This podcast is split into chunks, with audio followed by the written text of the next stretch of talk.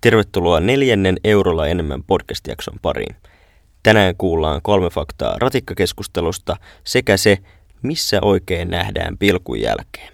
Tervetuloa mukaan.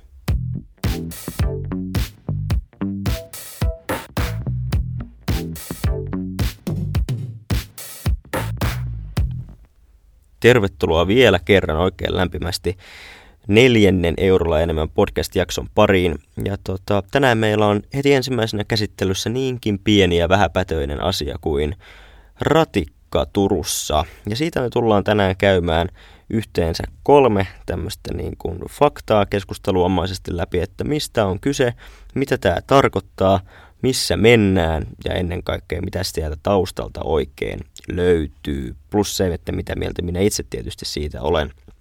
Tehdään heti tähän alkuun ihan ensimmäisenä selväksi. Jotkut tahot Turussa käyttää valtavasti energiaa siihen, että ne yrittää lobata, ettei sitä kutsuttaisi raitsikaksi. Mun mielestä se on väärin. SN voi tunkea ties mihin, missä aurinko ei paista, nimittäin mun mielestä se on ratikka. Se on paljon järkevämpi nimitys, sillä raitsikka, raitsikan kyytiin en lähde. Mutta mennään sitten heti, heti asiaan. Tota, äh, jos tori on tämmöinen Turun Iisakin kirkko, eli ikuisuushanke, niin ehdottomasti ratikan käsittelyhän on ollut tämmöinen, niin kuin, sanotaan nyt, että Olkiluota kolmonen, eli paljon tehdään, mutta valmista ei tule myöskin siis sen osalta, että ei tosiaan vielä päätetä mitään, koska mitään hän ei varsinaisesti ole edes, edes päätetty. Ja kyseessä on varmasti asia, joka, joka tota, herättää paljon intohimoa turkulaisissa. Se on niin konkreettinen asia, jonka jokainen pystyy ää, kuvittelemaan, kolist, kolistelemaan pitkin Turun katuja ja kääntymään ties missä ja, ja kaiken näköistä. Ja totta kai myös se hinta ihmisiä mietityttää, että se maksaa totta kai paljon ja, ja muovaa kaupunkia kaupunkikuvallisesti hyvin suuresti, joten totta kai se on myös aiheellista, että, että se keskusteluttaa. Öö, käydään vähän läpi sitä, että mitä siellä taustalla on ja käydään myös läpi sitä, että, että tota, mitä tulevaisuudessa oikein mahdollisesti tämän hankkeen tiimoilta saattaisi olla – luvassa. Ja sitä varten mulla on tosiaan nyt kolme tämmöistä faktaa kautta väittämää, jotka ajattelin nostaa tässä kohtaa esiin ja käsitellä tätä asiaa niiden kautta. Ja ensimmäisenä ää, tällaisena faktana ratikasta Turussa on sellainen fakta kuin, että Turussa siis on ollut moderni raitiotieverkosto. Siis oikeasti todella, todella moderni ja varsin laaja, mutta se poistui käytöstä herravuonna 1972. Eli vajaa 50 vuotta sitten viimeisen kerran asiakkaat ovat nousseet kyytiin ja huristelleet sillä pitkin, pitkin kaupunkien. Usein, tosi usein erityisesti vanhemmat päättäjät tai valtuutetut palaa niissä muistelmissa aina siihen, että voi silloin minä kun nousin pienenä, hiihdin kesät, talvet ylämäkeen lumisateessa ratikkaan ja menin kouluun. Ja moni perustaa sen kuvansa oikein siihen, mutta siitähän siinä tietysti ei ole kysymys, vaan kyseessähän on tuota, ää, tietysti täysin moderni asia ja, tai versio niin kyseistä keksinnöstä, eli, eli missään nimessä samanlainen versiohan se ei ole, mutta siis se on oikeasti ehkä Turun historian surullisin virhe, että ratikkaverkosto aikanaan silloin on päätetty purkaa. Se on vähän yhtä saman tason virhe kuin se, joka unohti Titanikin, tämän laivan Titanikin varmasti moni tietää, niin tuon kiikkarilaatikon avaimen kotiinsa. Niin tämä on vähän oikeastaan saman, samankaltainen kaltainen juttu. Mutta taustalla siinä, että miksi aikanaan Turusta on, on päätetty ää, tämä purkaa, niin silloinhan oli tämmöinen tämmöinen niin kuin suunnittelija, joka vastasi siis tästä, tästä tuota ratikasta Turussa. Ja hän esitti sitten tämmöisiä vahvoja investointeja siihen, että täytyy kehittää tätä raitiotiesysteemiä, että se pysyy ajan tasalla ja vastaava, kun hän ei siihen saanut millään tavalla rahoitusta, koska silloiset päättäjät olivat niin autokuumeissaan, koska autot oli silloin hip and cool ja ne oli juuri tulossa, tulossa tota, entistä vahvemmin sotien jälkeen ja tota, totesi vaan sitten, että no ei sitten pidetä ratikkaa, että tehdään sitten näin ja näin sinne sitten pääs, pääs käymään. Tästä löytyy erittäin hyvä gradututkielma 2000-luvun alkupuolelta asiaan enemmän tai ihmiset, jotka enemmän haluavat tietää asiasta, niin voivat ehkä sitä, sitä sitten lähteä vähän, vähän tutkailemaan.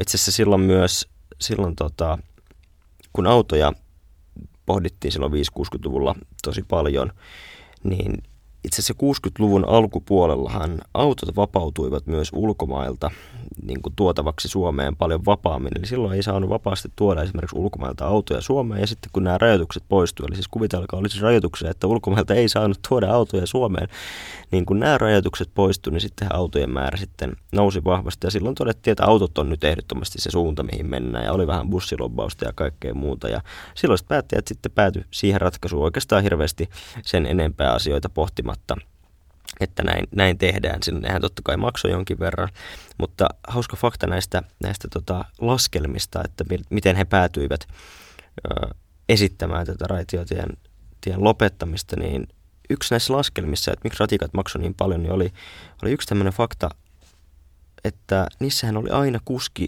sekä rahastaja, kun esimerkiksi busseissa oli ainoastaan kuski, joka samalla teki se rahastuksen, mutta kukaan ei tosiaan pohtinut siis ollenkaan näissä laskelmissa tai missään muussakaan, että niin totta, että nämähän voisi myös yhdistää tai siirtyä sellaiseen malliin, että ei olisi kahta työntekijää per ratikka ja, ja tota, näin ne sitten lopulta, lopulta tekivät, että halusivat ne sitten omassa auto- ja bussivimmassaan sitten lopulta lopettaa ja, ja tämmöinen päätös tehtiin ja vuonna 1972 valitettavasti ratikat Turun katukuvasta silloin poistuivat.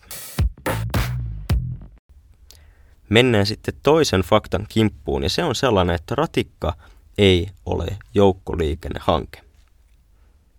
Eli ratikka ei ole siis joukkoliikennehanke, vaan se on kaupunkisuunnittelullinen hanke. Ja jos joku väittää sulla, että ratikka on vain joukkoliikennehanke, että sen takia sitä ei kannata rakentaa, niin pistä kädet korvien eteen, lähde juoksemaan pakoon ja äläkä katso taakse. Juokse oikein vielä vähän lujempaa ja huuda samalla, että en kuule sinua, koska hän ei puhu totta. Häntä ei kannata kuunnella. Ratikkaa halutaan, puu- halutaan rakentaa ensisijaisesti sen takia, että se on kaupunkisuunnitteluhanke. Se syy, miksi näin on, on se, että se pystyy luomaan pysyvyyttä ja sen pysyvyyden kautta se pystyy luomaan investointeja ja se myös houkuttelee lisää uusia ihmisiä. Se siis pystyy luomaan taloudellista kasvua ja semmoista boostia, mitä Turun kokoinen kaupunki tässä kohtaa erityisesti tarvitsee. Ja miksi näin on, niin tästä on siis helppo esimerkki. Siis kuvitelkaas nyt, jos Turku vetää raiteet vaikka jollekin tietylle kadulle. Että kuvitellaan nyt vaikka, että tuossa tuommoinen lentinen pitkä katu, niin että siihen vedetään nyt raiteet noin.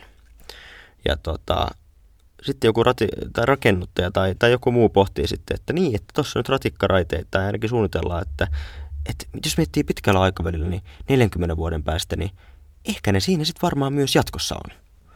Ja että siihen tulee jotain konkreettista.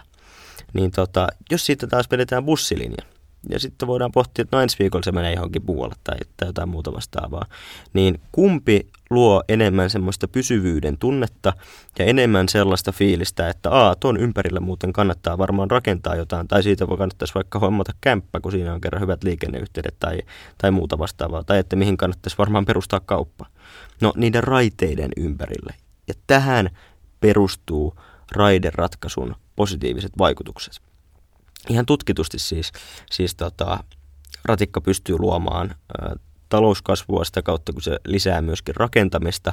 Ja itse asiassa erilaisten skenaarioiden mukaan myös Turun kohdalla, niin tota, se pystyy vetämään lisää, erityisesti nuorempaa porukkaa, koska se kasvattaa imagoa ihan tutkitusti. Ja siis niin kymmenistä jopa yli sataan tai 100 ja 200 miljoonan väliin ihan helposti se pystyy luomaan siis pelkästään maan, käy, maan arvon nousun kautta, siis kaupungin maan arvon nousun kautta, niin luomaan positiivisia talousvaikutuksia. Eli sieltä ne kaikki syyt siihen, että miksi siis ratikkaa haluttaisiin rakentaa, niin syntyy. Se on siis investointi kaupunkiin, joka signaloi myös ulospäin, että hei, me uskotaan meidän omaan kaupunkiin, että tänne kannattaa muuten tuoda työpaikkoja ja ihmistenkin myös muuttaa ja yksinkertaisesti tehdä investointeja, koska ne on semmoisia signaaleja, kuten itse asiassa vähän edellisessäkin jaksossa ää, vähän sivuttiin, joita Turun kaltaisen kaupungin pitää pystyä myöskin antaa ulospäin, koska pitkällä aikavälillä pystyy luomaan myös taloudellista kasvua. Ja kolmas fakta on sellainen, että Turku ja Tampere aloittivat raitiotien suunnittelun 2010-luvun alkupuolella samaan aikaan ja etenivät aluksi samaa tahtia. Tämä on ihan täyttä, täyttä siis totta. Tästä voitte itse, e, itse etsiä vaikka tuolta Googlein ihmeellistä maailmasta kirjoitatte sinne, että Turku, Tampere, Raitiotie, niin sieltä pitäisi löytyä myöskin faktaa tästä asiasta. Eli siis tarkoituksena oli tehdä yhteistyötä about samankokoisten, Tampere toki silloinkin on vähän isompi, niin kaupunkien kanssa siitä, että, että tota, saisivat niin kuin synergiaetuja siitä, että suunnittelevat samaa asiaa erilaisiin kaupunkeihin ja, ja tota, sitä kautta edistettyä, edistettyä sitten näiden hankkeiden eteenpäin viemistä, mutta Tampere sitten olikin tässä asiassa ihan tosissaan jo aikaisemmin ja, ja varmaan aika moni on, on nähnyt YouTubesta tuolta, tuommoinen videopalvelu varmaan tiedätte, niin tämmöisen klassikkovideon kuin Tampereen kaupunginvaltuusto, jossa, jossa oli tämä ratikkakeskustelu. Se oli muuten ensimmäisiä hetkiä, mä muistan, kun katoin kaupunginvaltuuston kokouksia. Se oli jo 2000, 2016 se kokous ollut ja, ja tosiaan itsekin pohdin, että, että joo, itsekin voisi varmaan istua tuollaisessa kokouksessa, jossa keskustellaan kerran tuollaista. Nimittäin siellä jotkut sankarit puhuu siitä, että kuurot ei kuule ja sokeat ei näe ratikkaa, että ei voida rakentaa ja, ja ties minkä näköisiä puheenvuoroja siellä keskustelussa pidettiin. Että se Sanna Marin, nykyinen pääministeri, hän oli silloin kaupunginvaltuuston puheenjohtajana Tampereella ja jämäkästi sitä veti ja silloin ehkä sai, ensi, sai tämmöisen ensimmäisen valtakunnan mediatason huomion, joka on häntä varmasti auttanut urallaan eteenpäin. Mutta tämä on hyvä esimerkki sellaista Turun ja ehkä Tampereen pienestä päätöksellisestä kulttuurierosta, nimittäin Tampere meni sitten ihan omia menojaan. Jälleen ollaan siinä osiossa, kun minä pääsen vähän linjoilemaan, että mitä minä tekisin, jos olisin Turun diktaattori tai itsevaltias. No, sitähän en edelleenkään ole, ja Turussa on edelleen vain yksi kuningas, eli aurinkokuningas, ja Juhani, Juhani Tammi Tamminen. Tässä kohtaa muuten Eurolla enemmän podcastin viralliset onnen toivotukset Tamille täytti tässä vähän aikaa 70 vuotta. Paljon onnea. Mutta mennään takaisin itse asiaan.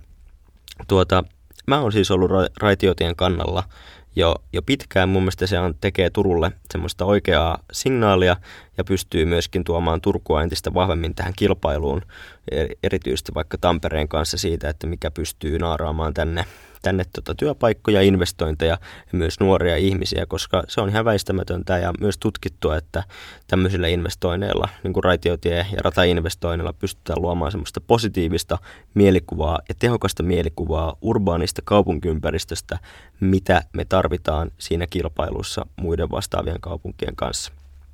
Eli itse siis olen tätä kannattanut ja kannatan myös sitä.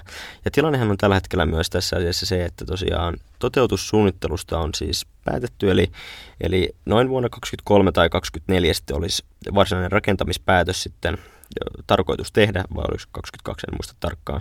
Ja tässä kohtaa tehdään niitä lopullisia suunnitelmia sitten, että tiedetään, että mistä tarkalleen ottaen päätettäisiin. Eli vielä ei mikään, tai sanotaanko näin, että vain se on varmaa, että mikään ei ole varmaa.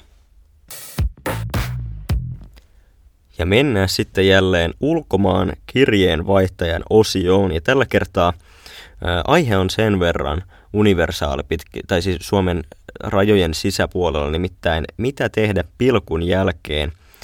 Ja, ja käydään vähän yleistä keskustelua nyt tässä kohtaa, että mitä nyt kerrankin tapahtuu, kun jaksaa bailata pilkkuun saakka sekä sitä, että mitä pilkun jälkeen oikein tapahtuu. Tota, tästä aiheesta oli mun mielestä erittäin hauska juttu Turun Sanomissa tässä, tässä hieman aikaa sitten. Siellä oltiin menty vähän tsekkailemaan meininkiä jokirannassa siinä pilkun, pilkun aikaan ja, ja haastateltu muutama, taisi olla muutama jäbä, jotka siihen sattui jostain ponnahtamaan. En, en tuntenut heitä etukäteen, mutta siinä oli kuvattu tätä väkimäärää jokirannassa, joka oli siis enemmän kuin Turun palloseuran jääkiekon siis niin keskimääräisessä kotiottelussa – taisi olla itse asiassa jopa hieman enemmän ja, ja tota, varmaan ilmaislippuja jengillä oli ehkä annettu vähän vähemmän.